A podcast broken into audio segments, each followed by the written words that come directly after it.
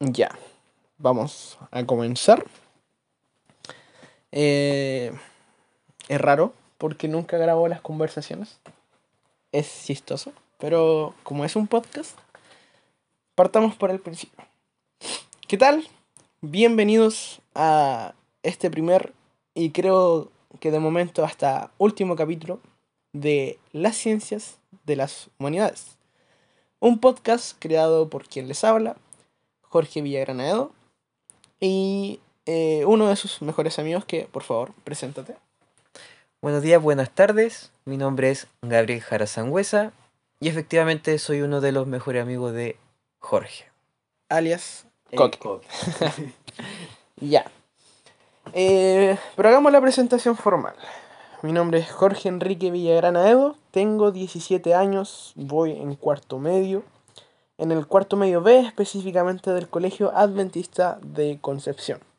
Este podcast nace por un trabajo, eh, un trabajo de tema libre, que a mí me pareció bastante, bastante interesante, pero no tema libre así como, oh, hagamos lo que quieran, sino un tema en concreto, precisamente algo relacionado con eh, crimen y castigo, que más adelante comenzaremos a desarrollar los puntos. Eh, eh, eh, preséntate de manera formal. Diga su alias, qué estudia, a qué se dedica. Por supuesto. Sí, mi nombre es Gabriel Adolfo Jara Sangüesa. Eh, tengo 21 años, estudio química y farmacia en la Universidad Andrés Bello acá en Concepción. Voy en cuarto año y bueno, si Dios quiere ya nos vamos a estar graduando el próximo año. Em, sí, me pareció bastante interesante esta temática. Se me hizo imposible no decirle que no al coque. Así que estoy bastante entusiasmado de lo que puede resultar esto. Puede resultar muy bien o puede resultar muy mal. Esperemos que sea muy bien, porque si es así, tenemos un 7. Sí. ok, vamos al contexto. Leímos un manga de Crimen y Castigo, ¿cierto? También leímos eh, la continuación de aquel manga. A, a Gabito lo, le puse en contexto eh, lo que es el existencialismo, quién es Fedor Dostoyevsky, eh, hablamos un poquito acerca de Maquiavelo, de Napoleón y de muchas personas, ¿correcto? Pero ahora vamos directamente a lo que es crimen y castigo. ¿Me pasaría el libro para tomarme un poco... Ya. en el manga, bueno, en el libro también, eh, nos presentan a Raskolnikov, que le vamos a decir Ramón, porque no cuesta mucho pronunciar el nombre, así que nos presentan a Raskolnikov alias Ramón Ramón. un eh, estudiante de derecho, ¿cierto? Así es. Que eh, está acostado. En el manga lo vemos acostado en el sillón.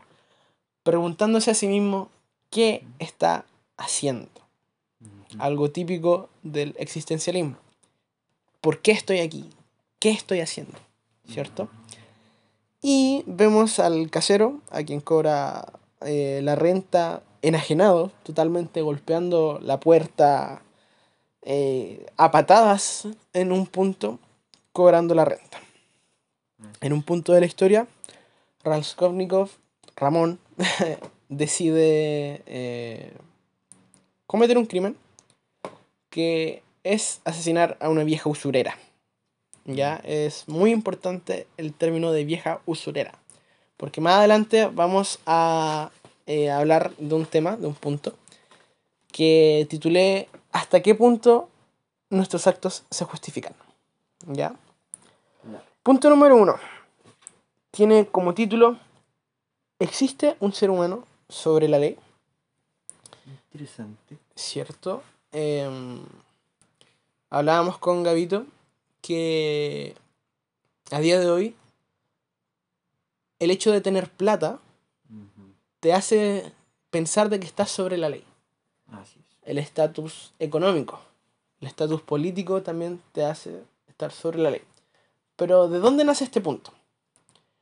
Eh, Raskolnikov comete un crimen, ¿cierto? Un crimen eh, que puede ser, no sé, considerado un crimen ya sea por la constitución, por el código civil y por los diez mandamientos. Que si lo pensamos bien, muchas constituciones se basan en la ley moral de los diez mandamientos. No robarás, no matarás, eh, no cometerás adulterio y cosas así, ¿cierto? Comete un crimen. Conversábamos con Gavito, le explicaba en realidad eh, acerca de eh, este filósofo de los bigotes que declaró que Dios estaba muerto y que muchos cristianos odian por que dijo eso, pero no se sabe realmente el contexto.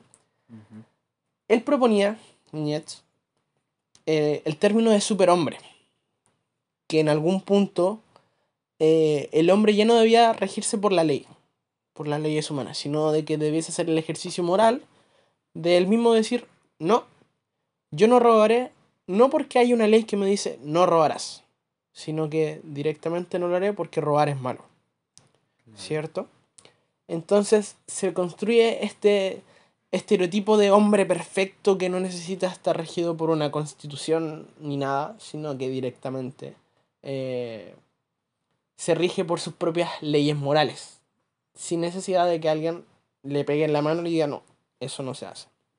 ¿Cierto?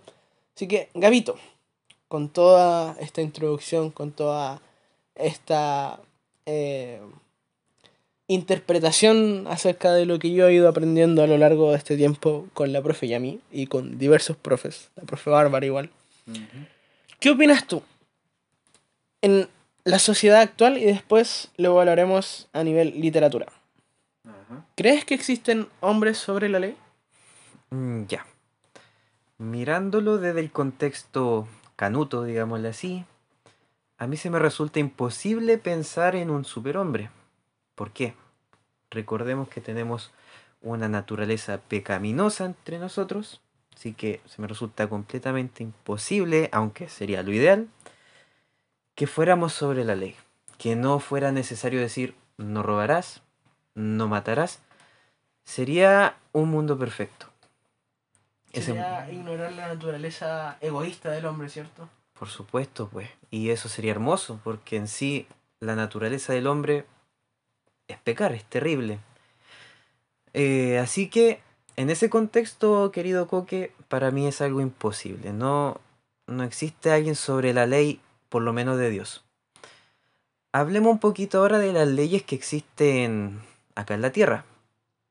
Leyes que el propio hombre propuso y que según yo, según yo, querido Coque, pueden existir personas sobre la ley. ¿En quién se me viene inmediatamente a la cabeza? En los políticos. Estuvimos conversando y tú me dijiste algo muy interesante, que los políticos ellos tienden a ponerse sobre la ley porque fueron ellos los que la construyeron. Y esto me hizo explotar la cabeza y la verdad me, me hace mucho sentido. Se me viene un ejemplo rápido. Un político puede cometer algún error, algo, llamémosle error, algo catastrófico, eh, no sé, un robo millonario. ¿Existe el, castigo igualitario entre ese político y una persona común?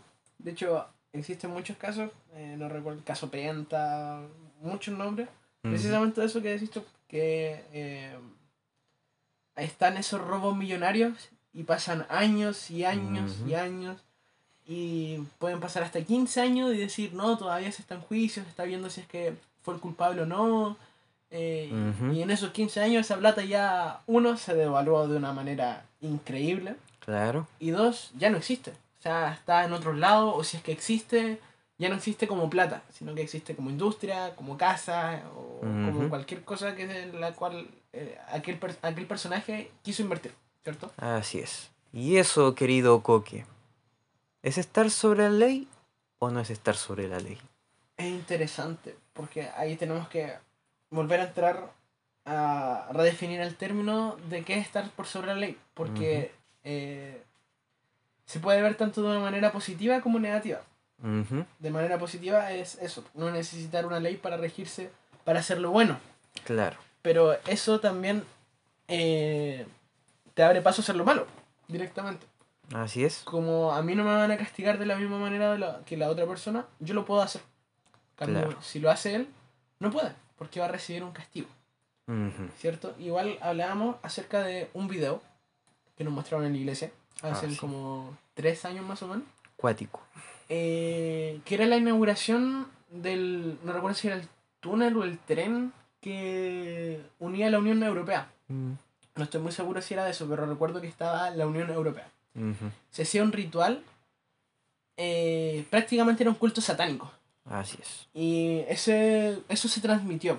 Se transmitió por televisión. No fue televisión abierta, obviamente. Bueno, creo que en países como España, que pertenecen a la Unión Euro- Europea, Ujú. eh, sí se transmitió por televisión abierta.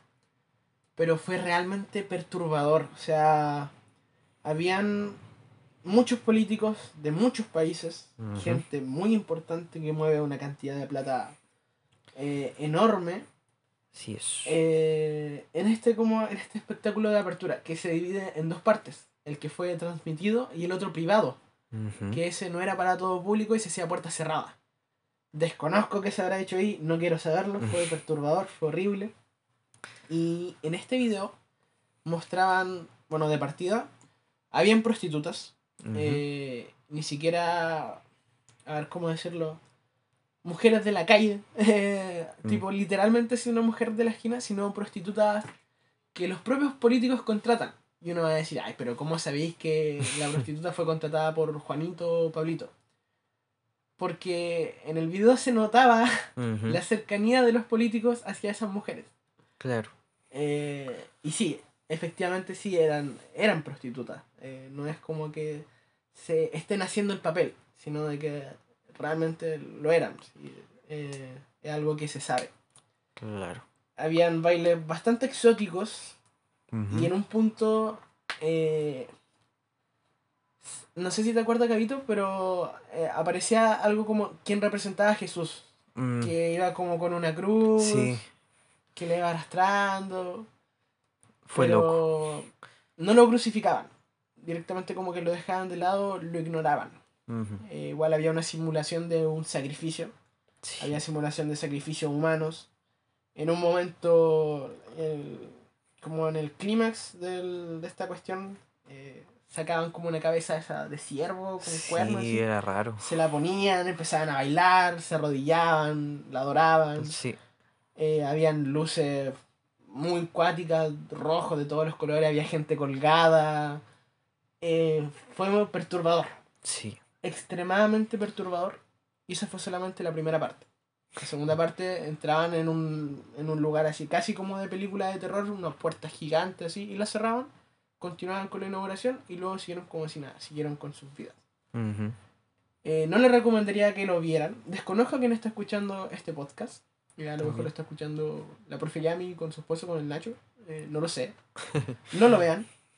A menos que el Nacho no sea, a lo mejor al Nacho le gusta. Nacho, dale nomás, véelo. Profe Yami, usted no lo vea. Sé que usted es miedosa y yo no soy alguien miedoso, pero eso me dio miedo. Me dio Mm. mucho miedo. No me sentí tranquilo en ningún momento. Fue una experiencia horripilante. Así es. ¿Por qué hablamos de este video de estos personajes? Aquellas personas que mueven una cantidad enorme de plata están sobre la ley. Claro. Se pueden saltar eh, algunos pasos para hacer lo que ellos quieran. Porque para redefinirlo, estar sobre la ley no es solamente para regirte por tu propia ley moral y decir, no, yo voy a hacer lo correcto. Sino es para hacer lo que tú quieras. Eso es Mm. preocupante. Así es. Porque desconocemos qué es lo que quieren hacer las personas. Desconocemos sus intenciones. Y es perturbador porque tampoco podemos meternos en la cabeza de las personas, ¿cierto? Eh, no, no es tan fácil. ¿Qué me dices tú, Gabito? Perturbador, me acordé, se me venían imágenes a la cabeza Sí, de... Es súper cuático y, y efectivamente en ese video se veía gente importante que de hecho le dirían hasta poderosas. Todos los que aparecían ahí eran políticos reconocidos. No era alguien así como, y ese pelagato, quién es?", no, sino eran personas importantes que, como dije, tenían actitud. eh, no se veían perturbados, ellos estaban así como afanados viendo lo que estaba es. pasando y eso era más perturbador. Era más perturbador porque prácticamente se veía un culto satánico, yo lo llamaría de esa manera. Y como bien dice el coque, era algo súper normal para ellos. Y, y a mí se me hizo imposible no acordarme de estos sujetos cuando empezamos a tocar este tema. ¿Por qué? Porque si se dan cuenta, algo así para nosotros es como algo súper loco, algo que no imaginaríamos en un libro de terror, en alguna película. Pero para ellos, al parecer, era algo súper común. ¿Y cuál era el factor común entre todos ellos? El dinero. El dinero y el poder. Y era algo súper, súper cuático. Así que, por favor, profesora, no vea ese video. No, no es terrible. es súper terrible, así que mejor no. Ahora, llevámoslo al contexto literario. Eh, vámonos a los cómics, primero.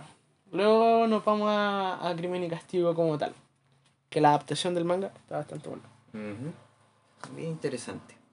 Yo hablaba con la profe eh, cuando me colé al tercero C.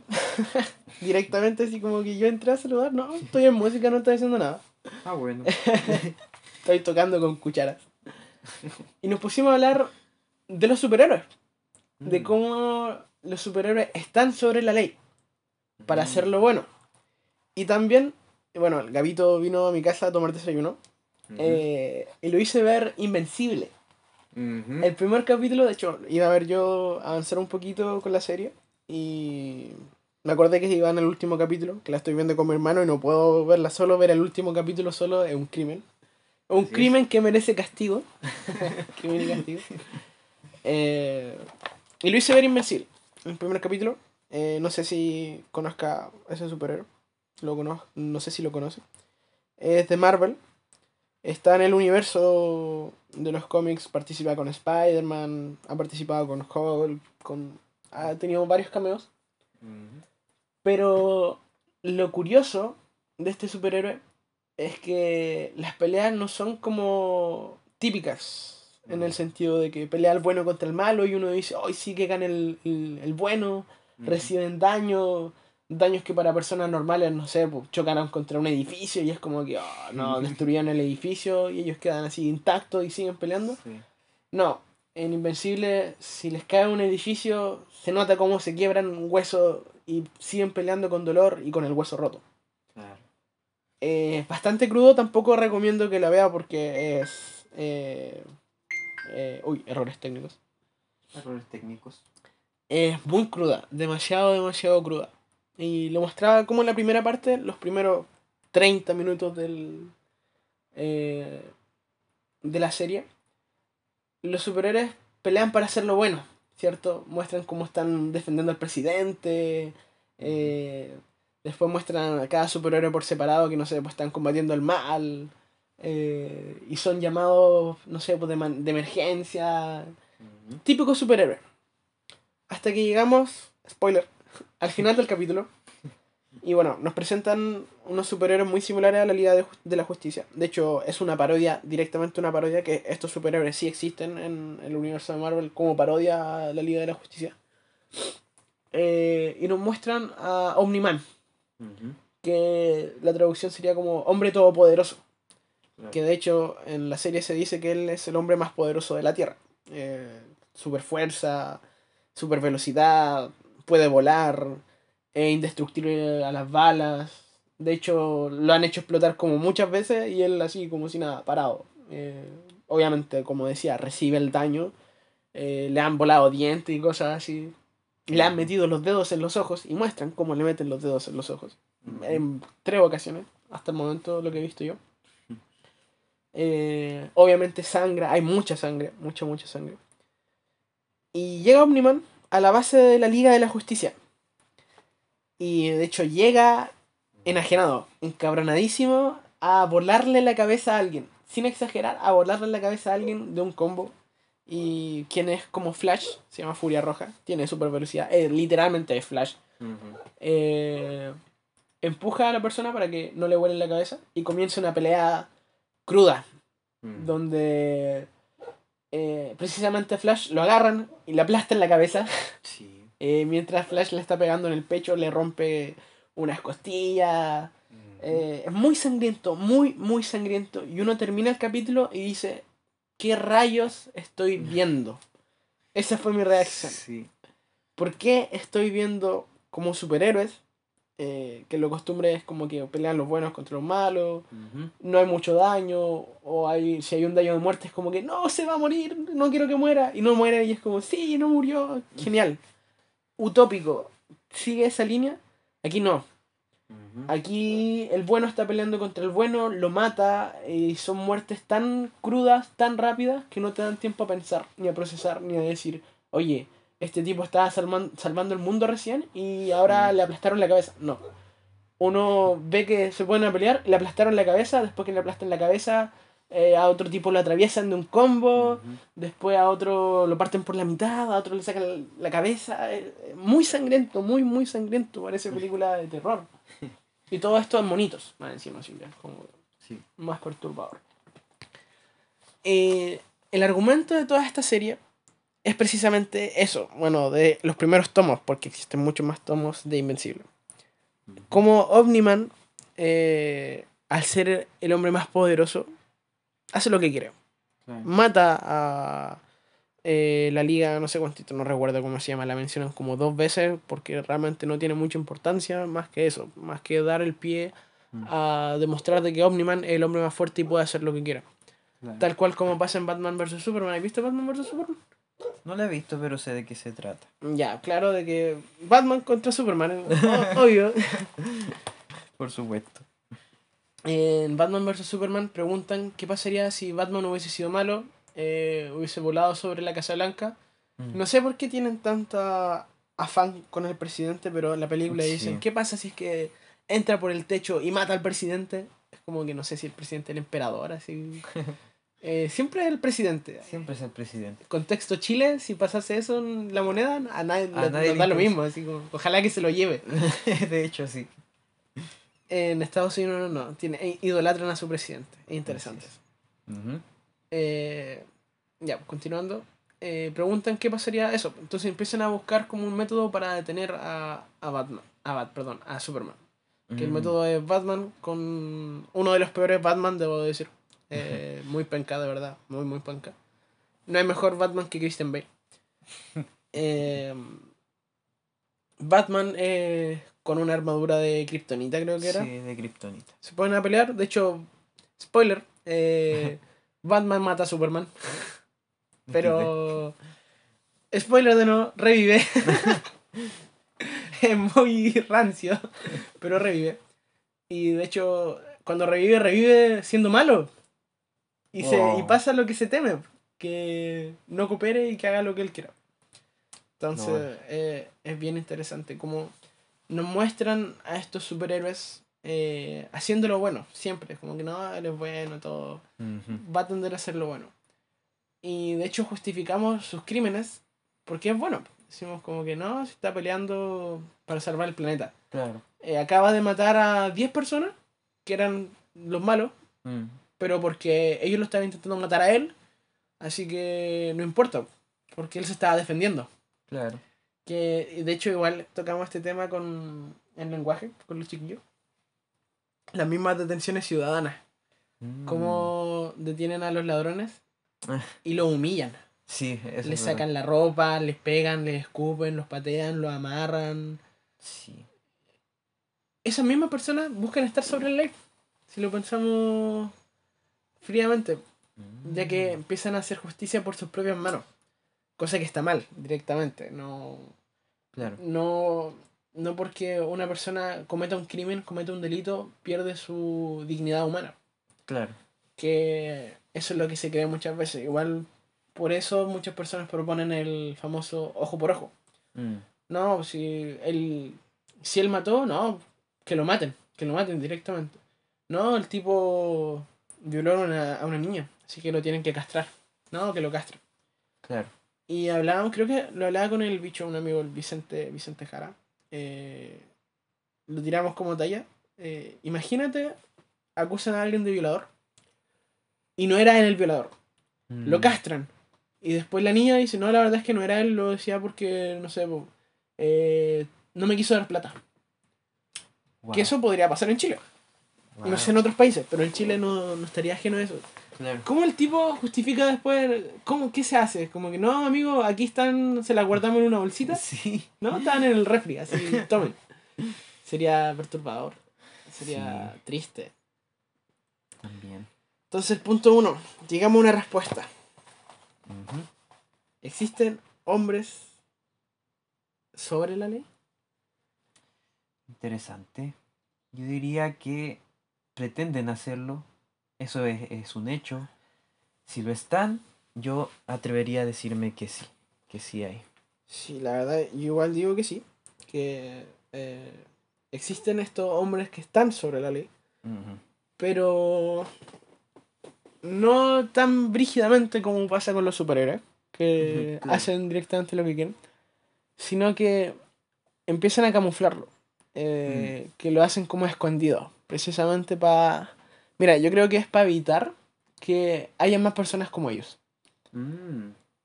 Intentan evitar que haya más superhombres, por así decirlo. Es bien interesante. Sí, no lo había visto así. Vamos con nuestro amigo Ramón. Digo Ramón. Ramón Romanovich, no sé cuántito. Nombre ruso. Eh, sabemos que está así como acostado, ¿cierto? Pensando que qué va a hacer. Y empieza... eh, bueno, o sea, no, nos muestran a un hombre acabado directamente. Mm. Eh, si bien está... es un joven. él está echado en el sillón, sin, debiendo no sé cuántos meses de renta, empeñando sus cosas diciendo de que no tiene plata, él está acabado, está hundido. Que de hecho más adelante en el, la continuación que leímos, el, el policía, el carabinero, no recuerdo cómo se llama. Ah, nombre eh, ruso también. Nombre ruso, sí. Lo dice, que él está muy hundido. Pero eso es para otro punto. Eh, él está tan hundido y tan desesperado que toma una decisión Sí. que es matar a la vieja, ¿cierto? A la vieja usurera. Eh, eh, a ver, de hecho, estaba buscando una viñeta. Mm, mm, bueno, aquí está el tema del asesinato y todo. Que eh, va a subir al cuarto piso, que se queda solo. Eh, quiere matar a la vieja porque la vieja es injusta. De hecho, al final de la viñeta eh, va a empeñar un reloj que eh, es de, har- de harto valor. Y la vieja le dice, te doy muy poco, por decir algo.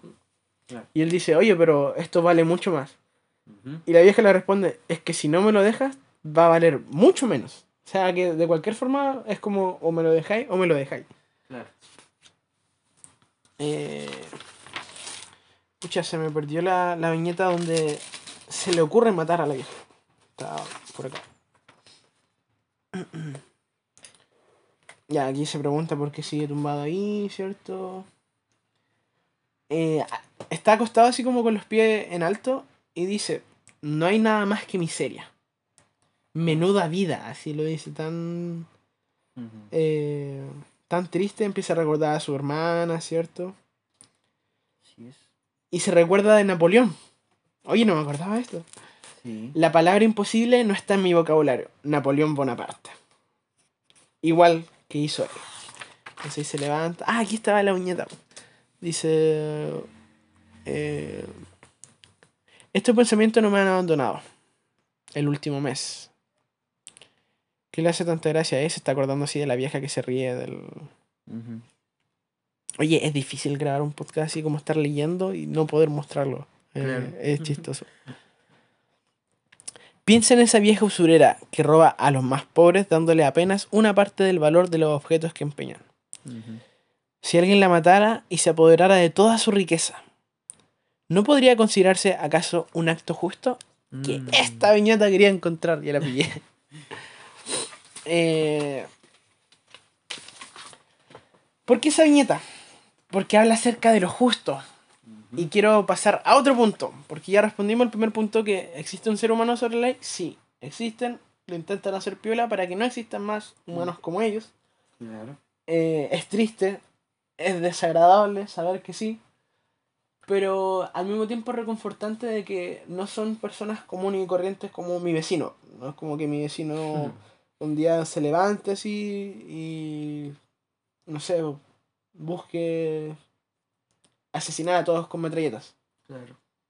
La verdad es que no sé, no conozco mucho a mi vecino, pero esperemos que no sea así.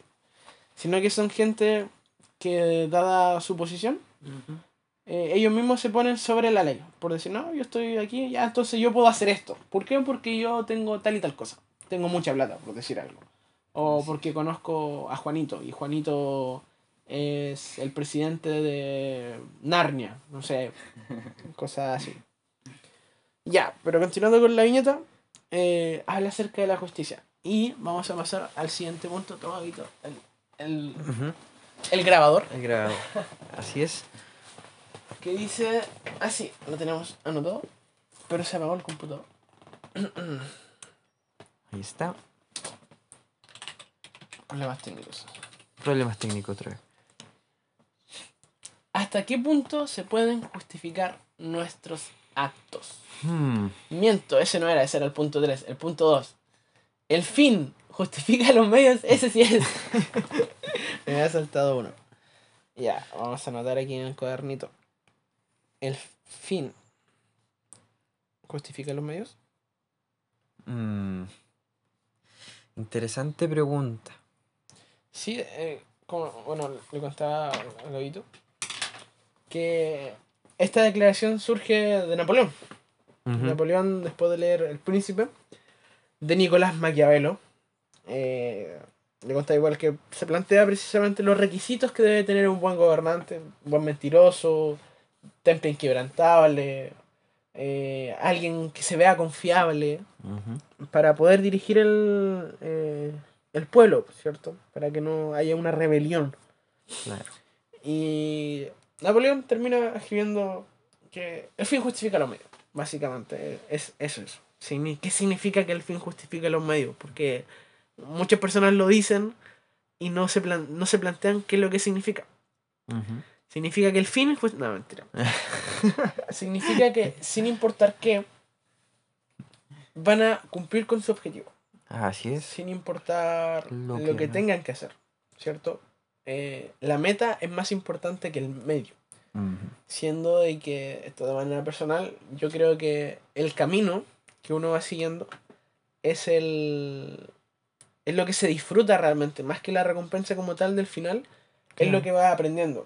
Por ejemplo, no sé, si uno trabaja en el verano en carpintería, Para juntar plata y, no sé, comprarse un computador.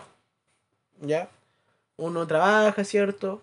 Y uno piensa en el computador en todo momento, así como, oye, sí, la verdad es que sí, quiero, quiero comprarme un computador, lo necesito, estoy contando la plata, me estoy esforzando. Trabaja tres meses. Trabaja todo el verano, ¿cierto? Eh, el tiempo que pasó invirtiendo para poder comprar ese computador es lo que vale, realmente. Lo que Claro. aprendió, eh, el tiempo que le dedicó, hace de que ese computador tenga valor. Porque si directamente esa persona hubiese tenido la plata, lo compra, sin, no sé, pues esa plata se pilló 800 lucas botadas por la calle, típico. Vais caminando, oh, Sí. mira, 800 lucas, permiso. Eh, y uno se compra el computador. Por mucho que uno lo haya querido en ese momento, eh, comprárselo así sin que duela, sin que haya esfuerzo, a la Mm. larga termina aburriendo. De Sí. manera personal, mi... yo me compré un teclado, un- el piano está en mi pieza. De hecho, el gabito me preguntó, me dijo, ¿y está bueno? Y yo dije, sí, está bueno. No lo he tocado porque no, no me he hecho el tiempo. Pero yo me levanto, miro ese teclado y dije, me partí la espalda todo febrero para comprármelo y ahí está, es mío, es bonito y lo quiero. No lo toco seguido precisamente porque no, no tengo mucho tiempo, pero eh, está el esfuerzo. Y yo veo Claro. todo ese medio invertido y digo, sí, valió la pena. Esa es mi reflexión personal. ¿cierto? Hay personas que se buscan, se, se fijan solamente en la meta. No importa, dicen, no, no importa si total, mi objetivo es este. No Mm. importa lo que tenga que hacer, no importa lo que tenga que pasar, yo me concentro en mi objetivo. Cosa que no es malo tampoco, no considero que sea malo. Pero disfrutar el proceso eh, a mí me parece como más, más entretenido, ¿cierto? Es más, ¿Mm? más agradable. Menos sufrimiento. Claro. Ya. Eh, ¿Qué opinas tú de esa declaración del el fin justifica los medios? Yo creo que dependiendo de qué tan extremo sea ese medio, por supuesto. Tú diste un buen ejemplo, ¿cierto? Eh, algo que quisiste, te esforzaste, así que está bien. Pero ¿qué pasa si extrapolamos un poquito esa frase y nos vamos a un extremo? Es perturbador. Imagínate, no sé, te voy a inventar. No sé, yo quiero un, un Ferrari, qué sé yo. Ese es mi fin. ¿Y qué pasa si mis medios, no lo sé, sea robar, sea matar, para juntar y juntar plata? Tengo el Ferrari. Eso sería justificarlo, ¿no? Justifica haber matado, haber robado, hecho miles de cosas para conseguir ese Ferrari. Por eso yo digo que depende. No considero que sea una mala frase, pero lamentablemente da un mundo extremadamente abierto. Algo oscuro. Exacto. De hecho, ya pensemos en un fin más noble, más que un fin propio. Por ejemplo, eh, ya, esto es muy crudo, esto es muy cuático. a ver. Profe, no anote nada de lo que voy a decir ahora. A ver. Eh, eliminar el hambre en el mundo. Fin noble, ¿cierto? Bonito. El medio va a ser matar a todos los pobres. Uh. Pobres extremos. Los que no tengan que comer, los que se están muriendo de hambre en África, los que están desnutridos. Matémoslo. Directamente Uh. así, exterminémoslo. Matemos la mitad del universo, como diría Thanos. De un Como chasquido, Thanos. Sí. que se vaya. Ocupamos mejor el ejemplo de Thanos porque el mío es muy brígido. es más- Sí, el de Thanos, sí. Es más Para que haya un equilibrio. Él quería, su fin era el equilibrio en el universo, ¿cierto? Que Sí. fuera todo perfectamente equi- equilibrado, Equilibrado. como debe estar, ¿cierto? Sí. Eh, para eso erradica la mitad del universo, la mitad de la población, así, literal, chupam, se va, Así es. finito. Eh, el fin, bueno, yo he conocido a personas que dicen, oh, yo estoy de acuerdo con Thanos. De hecho, en nuestro curso, ¿Qué? no quiero decir nombres, pero me he puesto a conversar con personas que me dicen, la verdad es que Thanos lo que hizo no estaba mal. Y yo quedo como que, uy, Oye, eso crudo. Sí. De hecho, si nos ponemos a pensar, Thanos perfectamente pudo haber expandido el universo, el doble, Oye, así. Que hayan el doble de recursos, que hayan, no sé, Mm. recursos ilimitados. Tenía las gemas del infinito, podía hacer lo Sí. que quisiera. El exterminar la mitad del universo. Oye, sí, no lo había pensado así. Sí, sí, podía hacerlo. Literal, podía hacer lo que quisiera. Y que, que quiera matar. Ajá. Genocidio. Sí. Desaparecerlos. Mm. Un pavo. No, sí. Sí, no la pensó muy bien. más Pavorotti. No, no fue tan Vivaldi. ¿Cierto? Claro. Ya, pero concentrémonos en el, en el fin. Su fin era el equilibrio, ¿cierto? Que pudiesen vivir las personas en paz, en armonía. Mm. Pero. ¿El medio era el correcto? No. Siendo que ahora yo mismo dijo que perfectamente pudo haber duplicado los recursos, haber creado un segundo universo, no sé, cualquier cosa. Podía, podía hacerlo, pero no, el Gil. El Gil mató a la mitad de- A la del, mitad. del universo. Mm. En Crimen y Castigo, eh, Ramón, Sí. recordemos que Ras, Ra- Ra- él es Ramón, Alias. alias Ramón. eh, su fin era acabar con esta vieja usurera que le robaba a, los- a los pobres porque le entregaba eh, menos dinero de, de lo que valían sus cosas, ¿cierto? Eh, ¿Es justificable lo que hace? ¿Merece un castigo? Mm. De hecho, de, le contaba a Vito, crimen y castigo. Él me decía, no, spoiler, va a matar a la vieja. Y le Sí. sí, de hecho, de eso se trata el libro. Eh, el, el Ramón mata a la vieja, se sabe. Sí. Es como en 100 años de soledad, que se conoce que eh, Melquiades va a morir en algún momento. Y es Mm. como que, no, va a morir Melquiades. Sí, loco, de hecho, en gran parte del libro Melquiades es un fantasma. Y es como que, ah, piola. Se sabe, son cosas que, que, que se sabe. Uno empieza a leer y es como que, ah, ah va a pasar esto. Sí, ya, entre eso, el Ramón se va a pitear a una mujer, a una vieja. Qué mal. Se sabe, sí. Qué mal, sí. Nada que hacer. Eh, ¿Es justificable? ¿De qué manera se puede justificar? Mm, Porque de por sí uno dice, pero ya está justificado, pues la vieja es mala, hay que piteársela, ¿cierto? Así funcionan las cosas. Pero mm, bajo esa misma lógica, matar está mal. Porque no podemos llegar y quitarle la vida a las personas porque sí, porque queremos. Así como, no, sabéis que realmente me cae mal. Esta persona me la voy a pitear así. Sí. Eh, fuiste bueno. Así, chao. No se puede. Está, está mal Está mal. directamente. Sí. Y si lo vemos de una manera objetiva, tipo, es blanco, es negro, cometió un crimen, merece un castigo, está mal. La vieja igual cometía crímenes, Sí.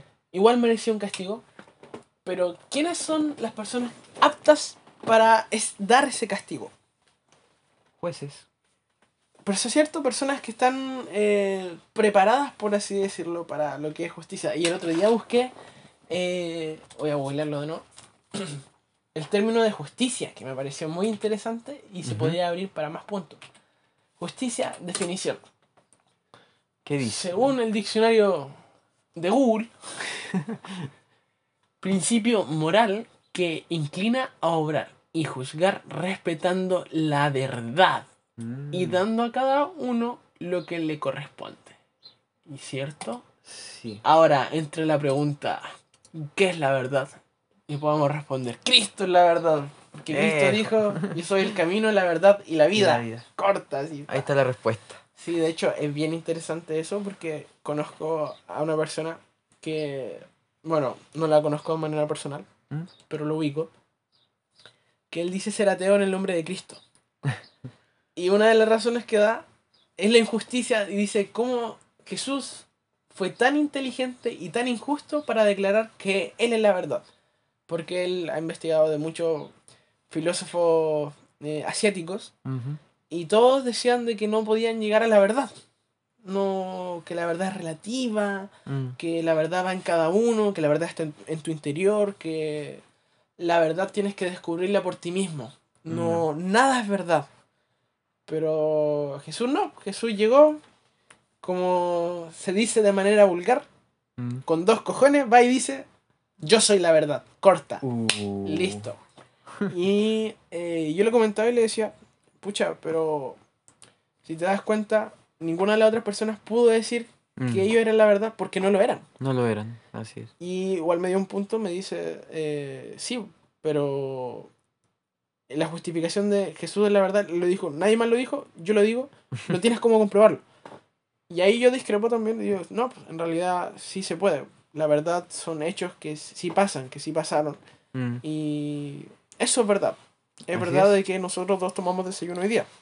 Claro. Y ahí él me empezaba a hablar, sí, pero me podría decir, eh, ya, pero yo no los vi tomando desayuno. Ujú. Entonces para mí eso no es verdad. Pero realmente no es así. Porque la verdad es que tomamos desayuno. Así ¿cierto? es. Aunque no haya un testigo ocular, mm, se sabe que se tomó desayuno. Así es. Ya, pero volvamos al tema de lo que es justo. Ya, hay personas capacitadas para eh, decir lo que es y lo que no es justo, ¿cierto? Así es. Y conversamos antes de grabar con Gavito de que los seres humanos somos gente que tendemos a juzgar. Y le ponía el ejemplo, le decía, si uno va por la calle, ahora, contexto de ahora, ve a un tipo con los pantalones a medio poto, con unas cadenas, un jockey daba vuelta para atrás y sin mascarilla. Así, lo peor de todo va sin mascarilla, no. no. Uno, y viene justo de frente, uno dice, oh, me cosí, Sí. me van a saltar. Y a mí, por ejemplo, si me pasa, yo digo, ya, dos cosas. Si me habla y cacho que tiene una mala intención, le pego y salgo corriendo. Si veo que me saca un cuchillo, salgo corriendo. Si veo que está intentando sacar algo, le pego, le pego más y salgo corriendo, pero en otra dirección, ¿cierto? Y estoy haciendo ese ejercicio eh, para. mientras él viene hacia mí. Y así como, oh, le pego, le pego, le pego, le pego, corro, le pego, corro, le pego, corro. Preparado, listo, y pasa de largo. Ah, buena, me salvé. Mm, Pero uno está eh, emitiendo el juicio de que el, el tipo es un asaltante, un flight, decía, ah, no, me Claro. tiré. Me cosí. Pero Yo siento que eso más que nada porque va sin mascarilla. Sí, no, por supuesto. De verdad sí, porque como que ¿cómo? la gente eh, que anda sin mascarilla ahora es como que no está están por sobre la ley ellos. Sí, eso también es verdad. Son súper super hombres aquellos que van sin mascarilla. Pero yo creo que ahí la ignorancia está justificando sus medios, porque para ello todo esto es un plan, la pandemia. Oh, mira, eso no lo había pensado. Es bastante interesante. Oye, está... ¿Sí? Como que te explota la cabeza. Sí, o directamente son gente irresponsable. Sí. O se le olvidó, también puede pasar. A mí se me ha olvidado la mascarilla, debo Uy, admitirlo. sí. Me he devuelto a buscarla por lo menos. y... Aunque me doy cuenta así, estoy llegando, no, se me quedó la mascarilla. No voy a entrar sin mascarilla porque se, me quedó y no, no corresponde, ¿cierto? Yo me devuelvo. Así es. O si no, el otro ejemplo que le puse, el cargado se reía y decía, sí, en realidad. Sí. Si vemos a una niña, eh, voy a hacer un estereotipo, una niña rubia, así bonita, Mm, uñas pintadas, bien arreglada, de bochillona. Eh, esto va a sonar muy machista, pero es así. Yo como hombre digo, oye, ya, qué linda la niña y todo. Y si escucho que hace una pregunta un poco obvia, y ojo, que lo estoy diciendo yo, uno de los seres más pagos que existe, que para mí lo obvio no es tan obvio. Por ejemplo, hay un sol radiante así, y ella con su voz chillona, no hay ninguna nube. ¿Irá a llover? Qué mal. Uno dice, ah, ya, Listo. sí, Me quedó claro. esta chica eh, no muy vivaz, digámoslo así. Est- Esta chica es como el Jorge, ¿cierto? Esta chica es como el coque. Y eso es más que nada porque las personas somos eh, seres que tienden a, a juzgar, ¿cierto? A Mm. un prejuicio antes de tiempo. Sí. Está en nuestra naturaleza. Y como está en nuestra, en nuestra naturaleza, juzgar también está justificar, ¿cierto? Mm, sí, se justifica, claro. eh, como yo estoy juzgando algo que yo no haría o algo que yo haría, estoy Mm. justificando ya sea a mí, al acto o a la otra persona. Wow. Ejemplo. Y un ejemplo mío. Si eh, te conté de un chico X, no voy a decir el curso, del liceo eh, que es un poco problemático. Conmigo no ha tenido ningún problema. Mm, A mí no me ha dicho nada. Si me llega a decir algo, me va a dar lo mismo. Pero si le llega a decir algo a mis amigas, por ejemplo, ujú. Eh, si le llega a faltar el respeto, si le llega a pegar un pelotazo o algo, eh, yo digo, yo le pego. Ya. Y estoy consciente que está mal, todo. Pero me justifico a mí mismo diciendo, no, pero es que yo no puedo tolerar que le digan algo a mis amigas. Y ahí está mi justificación, ¿cierto? Mm, De decir, no, es que yo no lo puedo tolerar porque es algo inmoral para mí. Claro. Para aquella persona, eh, Mm. la falta de respeto puede ser algo cotidiano, Ujú. Para, puede ser algo in- inmoral efectivamente, pero él ya es un ser inmoral porque es algo que para él es, es- es cotidiano, ¿cierto? Ujú. Entonces a él le va a dar lo mismo. Wow. Yo lo justifico eh, frente a algo que yo no haría. Como es algo que yo no haría, está mal y voy a reaccionar de la misma manera. O sea, voy a reaccionar mal, ¿cierto? Sería como para pegarle. Ojo, esto no es una confesión, quiero aclararlo. Pero es un, es un ejemplo, ¿cierto? De que como seres humanos buscamos justificar las cosas. Pero ¿hasta qué punto podemos hacerlo? Mm. Yo creo que no hay un punto en específico. No es como que uno dice, no, yo no puedo eh, justificarlo hasta aquí. Mm. O no, de hecho, pensándolo bien, sí se podría. Eh, hasta lo moral. Mm. Sí, hasta Lo lo moral. justificamos hasta las cosas que nos parecen morales. eh, correctamente, morales de manera correcta Para nosotros, ¿cierto? Sí. Que si para mí está bien, ah, ya lo justifico.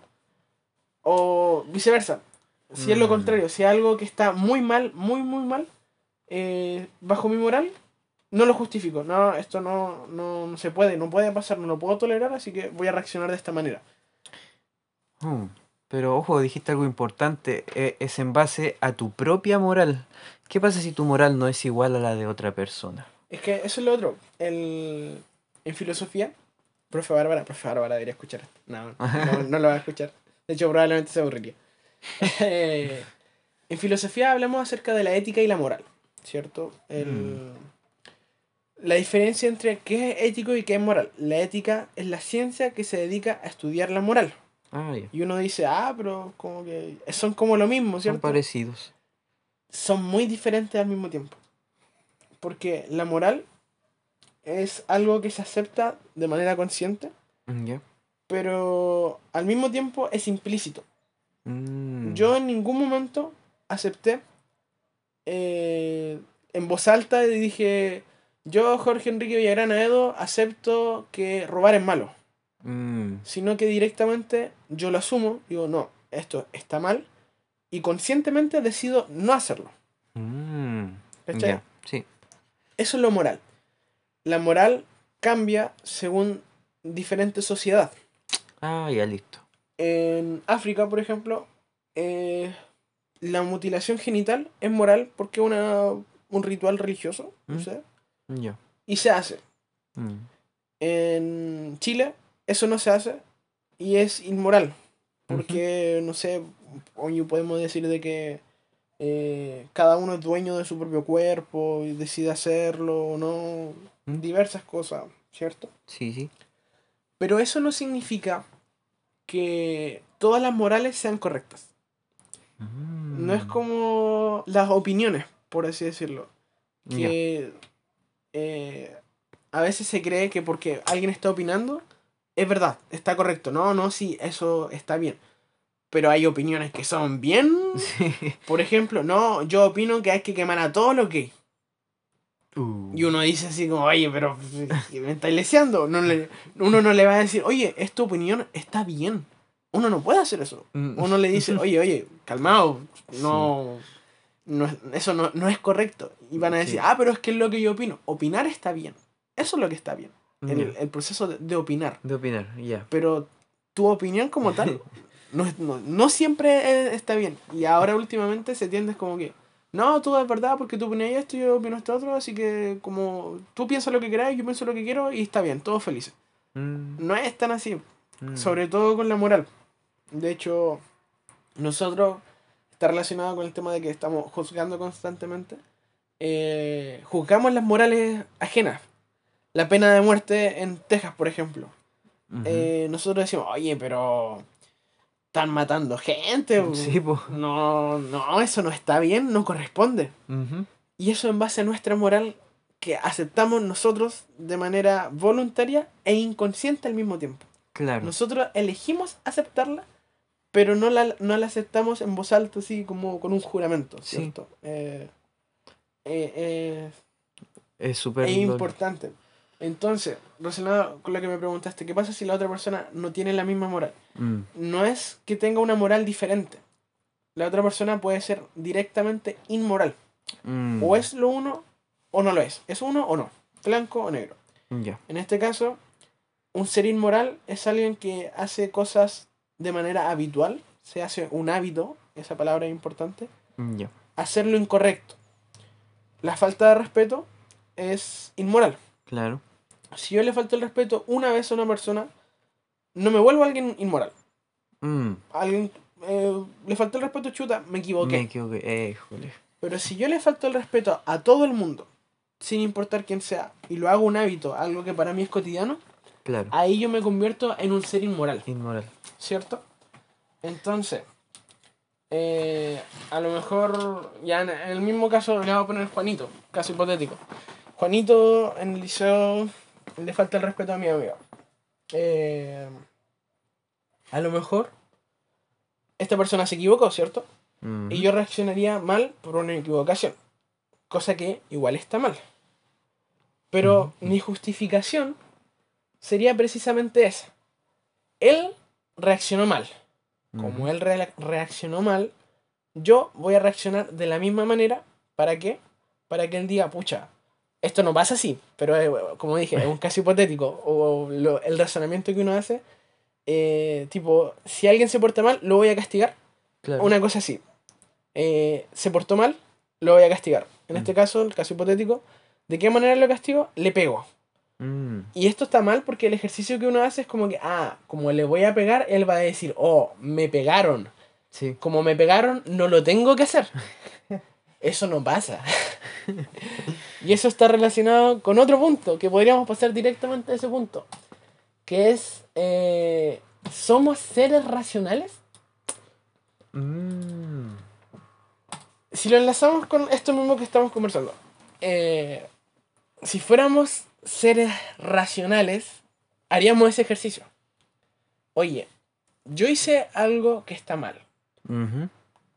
Esta persona respondió con algo que igual está mal. Sí. Por ende, no lo tengo que hacer. Y si no lo hago, no van a reaccionar mal. Y si es que llega a reaccionar mal, significa que el error es de él y yo puedo Mm. reaccionar tal cual mal de nuevo como lo estaba haciendo en un principio. Porque el error es de él. Mm, Sí, te entiendo. Pero un bucle infinito. ¿Cierto? Eh, como no desconocemos las intenciones de la otra persona, no, no se llega como a un consenso así como, ah, ya, esta es la raíz del problema, se soluciona. Claro. Wow. Nosotros, bueno, eh, esto, es lo, esto es mi pensamiento, pensamiento, Jorge. Mm. Yo creo que todos somos seres racionales, Sí. pero eh, ejercemos la racionalidad de una manera diferente. ¿Qué quiere decir? Que nosotros en todo momento estamos escogiendo, pero algunos lo, lo escogemos de manera involuntaria, por así decirlo. Por ejemplo, yo escojo golpear a alguien eh, cuando estoy enojado. Mm. Es algo que yo escogí. Y hay personas que dicen, no, mentira, porque estoy enojado y reaccionaste. No. Porque yo tengo el poder de decir, oye, calma, Mm. párate. ¿Qué estás haciendo? ¿Dónde estás? ¿Por qué estás haciendo esto?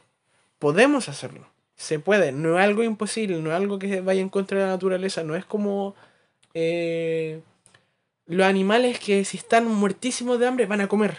Yo Claro. puedo estar muertísimo de hambre, pero estoy comiendo con otra persona y yo voy a controlarme y voy a decir, no voy a comer hasta que se siente. Te Puedo entiendo. estar cantado del hambre, me pueden estar sonando las tripas, pero yo decido y elijo no comer para poder comer junto con la otra persona, Mm. ¿cierto? Sí, es cierto. En todo momento yo creo, yo siento y yo pienso que estamos escogiendo. Mm, Ya. Escogemos de manera implícita a veces, eh, pero de, sí o sí escogemos. Por ende, somos seres racionales, o así lo veo yo. Todos Mm. somos seres racionales porque todos escogemos. No he conocido a nadie, a ninguna persona, que reaccione así Como un animal. como claro, como un animal para reaccion- para pensar, que sea, ni siquiera alcanzar a pensar, Claro. sentir algo y hacerlo, Y hacerlo. Sino que en todo momento hace un ejercicio de, oye, está pasando esto, algunos lo hacen más notorio, otros menos notorio. Claro. Yo en mi caso a veces eh, razono de una manera muy notoria porque paro en seco y digo, ¿qué está pasando? Y la gente se da cuenta. Y otras veces razono de una manera poco notoria y me dicen, oye, cálmate, tú estás ahí reaccionando nada más. No, realmente yo sí hice un ejercicio, yo sí escogí, a lo mejor me tomo menos tiempo, no sé, pero sí reaccioné, ¿cierto? Claro. Mm, mira, yo, yo pienso algo que se me vino a la mente conversando. Te voy a inventar una teoría. A ver. La teoría de la pérdida. no, Ya, perdón. El umbral de la pérdida de lo racional. El umbral, ya, eso lo Ya. voy a anotar acá. Ya, anótalo. Se me ocurrió recién. Vamos a ver si existe. Umbral de la pérdida de la racionalidad le podrías poner. Suena más bonito. Todos tenemos el raciocinio, ¿cierto? Nosotros pensamos, tomamos decisiones. Estamos de acuerdo. ¿A qué va esta teoría que acabo de inventar? Ojo, Gabriel Jara inventó esta teoría recién. Patentada por Gabriel Cara. Yo digo que la racionalidad la tenemos cuando estamos en un estado basal, ya estamos bien emocionalmente. Un estado basal. Estado basal. ¿Ya? ¿Qué pasa si ese estado basal fluctúa con los sentimientos? Imagínate, te enojaste. ¿Ya? Ya no estás en ese estado basal, estás subiendo. Y cruzaste ese umbral, esa línea. Y cuando la cruzaste, perdiste el raciocinio. Perdiste la racionalidad y actúas exactamente como un animal. Estoy enojado, voy a golpear. ¿Por qué? Porque perdiste la racionalidad, por tu emoción. Oye, mira, está demasiado genial porque estás planteando que eh, ser racional es un estado. Ujú, Sí. Ya, y yo nunca lo había pensado. ser racional como un estado, como estar pensando racionalmente como estado. Como ¿ya? Ya, estado. Sigue, sigue, sigue. Y de hecho puede ser fácil, más para una persona o menos para otra, salirse de ese estado. Imagínate esa palabra que tú me enseñaste hace poco de cuando te pierdes de, de pensar, ¿cómo es que se llama? Cuando haces cosas por... Enajenar. ¿Qué pasa si el ena- enajenamiento también es una pérdida de la racionalidad? Porque cruzaste ese umbral, se perdió ese estado. El Y- estado de enajenamiento. Eh, paréntesis, estado de enajenamiento puede ser enajenarse con cualquier cosa, cualquier eh, situación que te haga escapar de la realidad, tú te enajenas. Esto lo aprendí con la profe Bárbara. Gracias, profe Bárbara. Ejemplo, me pongo el audífono en la micro, le subo la música a todo volumen y me pierdo de la realidad que me rodea. Me salgo de Mm. esa realidad. LOL. Paso a estar enajenado. Qué LOL. Sí. Entonces mi teoría es que cada persona tiene más arriba o más abajo ese umbral. Entonces unas son más propensas a actuar como animales que otras. Digamos que tú tienes el umbral muy alto. Por eso, pese a que estés muy enojado, vas a poder seguir pensando. Imagínate yo, tengo el umbral muy bajo. Me dijiste, ya, no sé, tonto. Perdí el razonamiento, te respondo peor. ¿Viste? Y cada uno tiene su propio umbral. Más arriba, más abajo, depende de uno. Pero se puede perder el razonamiento, según yo. ¡Guau! ¡Pah! Explosión. Quedé loco, quedé loco.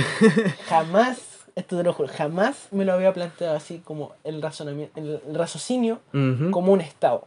Así es.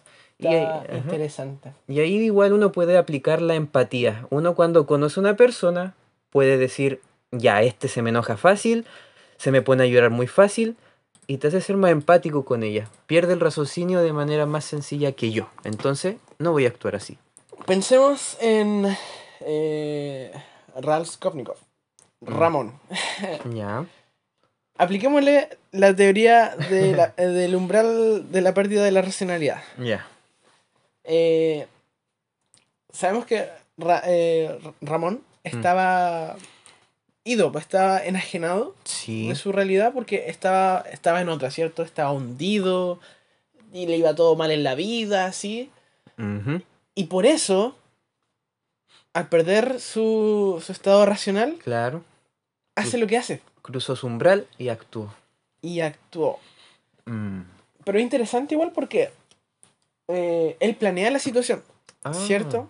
Efectivamente. Pero podemos, podríamos decir de que Mm. la planeación puede que todavía la, hecho, la haya hecho sin ser racional. Solamente Efectivamente. actuó eh, de manera lógica, nada más. Así como, por ejemplo, pucha, si quiero matar a alguien, no lo voy a matar enfrente de todo el mundo, así, Mm. en el centro, en pleno Concepción, así, oigan, miren, pa, Sí. lo mato. No, él dice, la vieja está sola en el cuarto piso. Ah, ya, bacán. Listo. Una vieja, no puede bajar las escaleras corriendo, así que no puede Mm. no puede arrancar, está en un cuarto piso, no puede salir por la ventana, y si Mm. llega a salir por la ventana, Se va a morir. cada plat, así, capón, muere.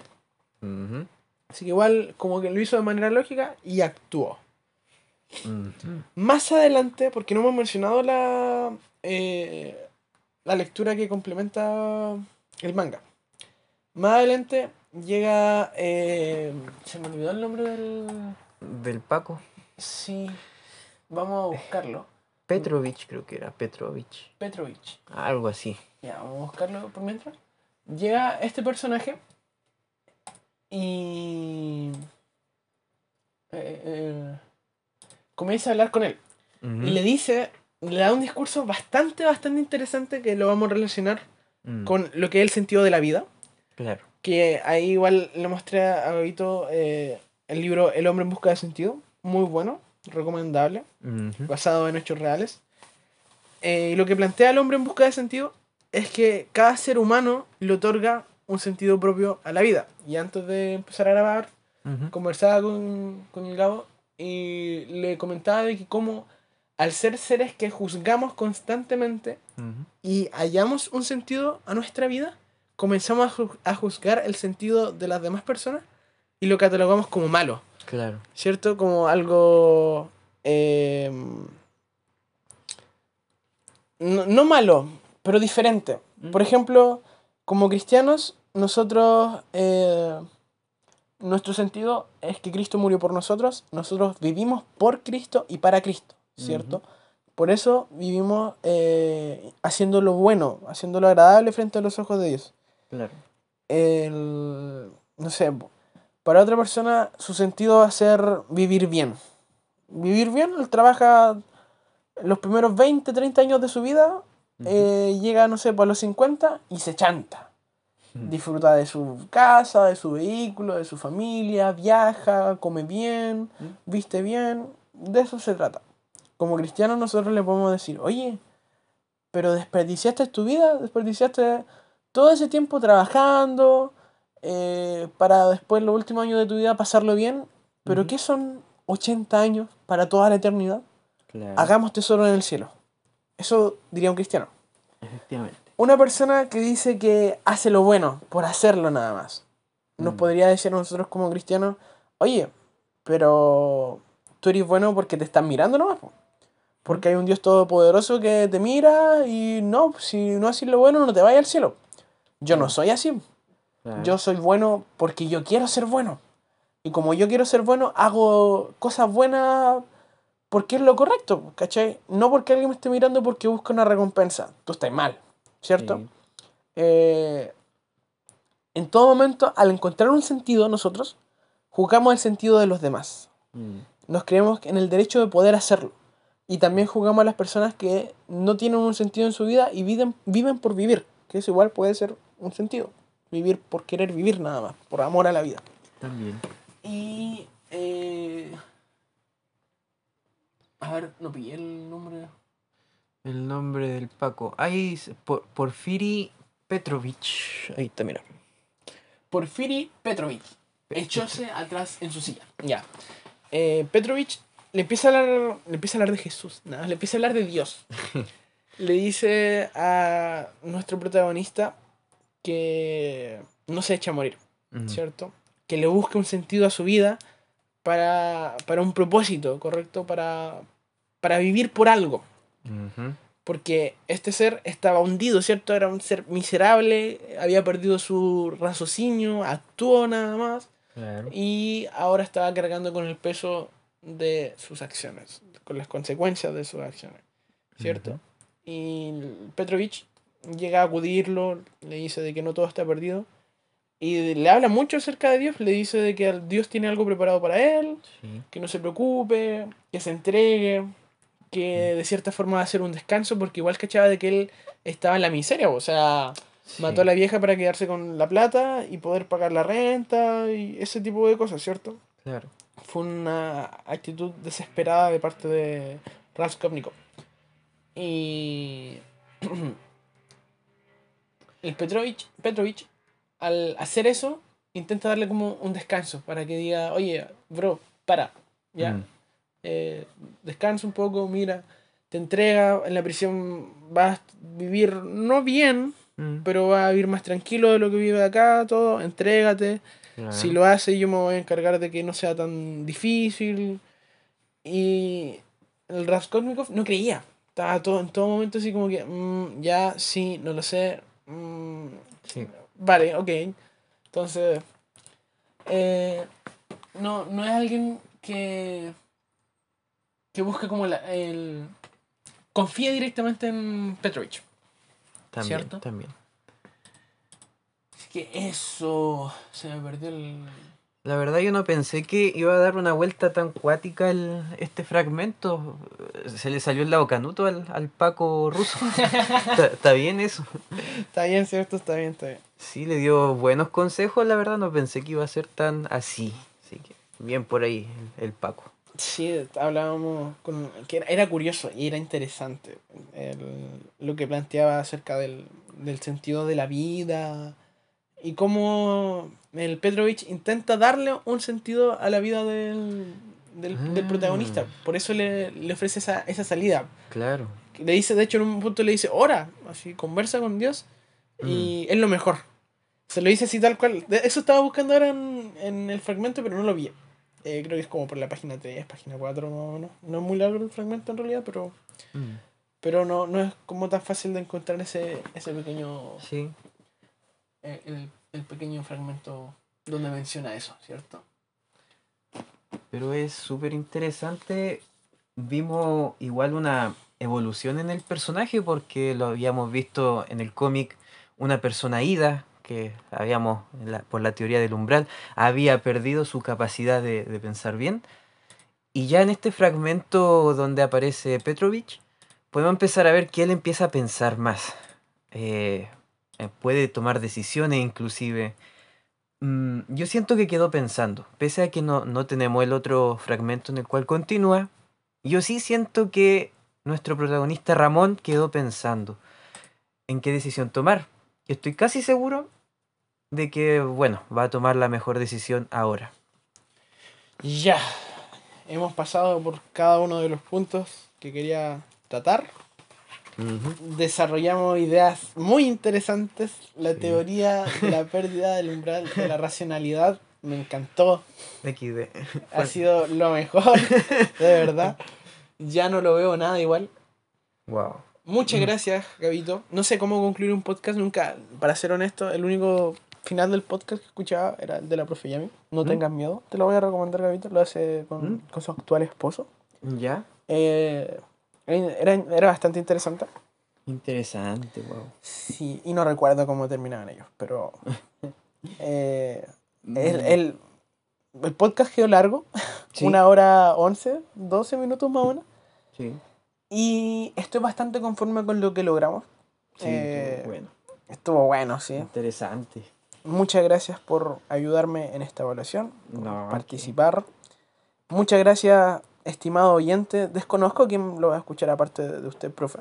Eh, pero igual, gracias por escuchar. Espero que se hayan reído un poco, que hayan pensado o que por último hayan dicho, oye, ¿qué están hablando estos cabros? No, no cachan una. Pero que se hayan puesto a pensar, que es lo más interesante de todo. El Claro. poder pensar, eh, plantearse las cosas de chorrocientos mil puntos de vista Sí, es muy genial. Porque Es si nos quedamos solamente con un lado, con uno solo es no. como que pucha, que son cerrados de mollera, no pues sé, Claro. no, no es algo muy grato. Mm. Así que eso, Sí, nos despedimos. un gusto, un gustazo, queridos oyentes. Eh, aquí vamos a estar siempre que el coque lo quiera. Feliz de apoyarlo. Gracias por escuchar la ciencia de las humanidades. Abrazos. Adiós.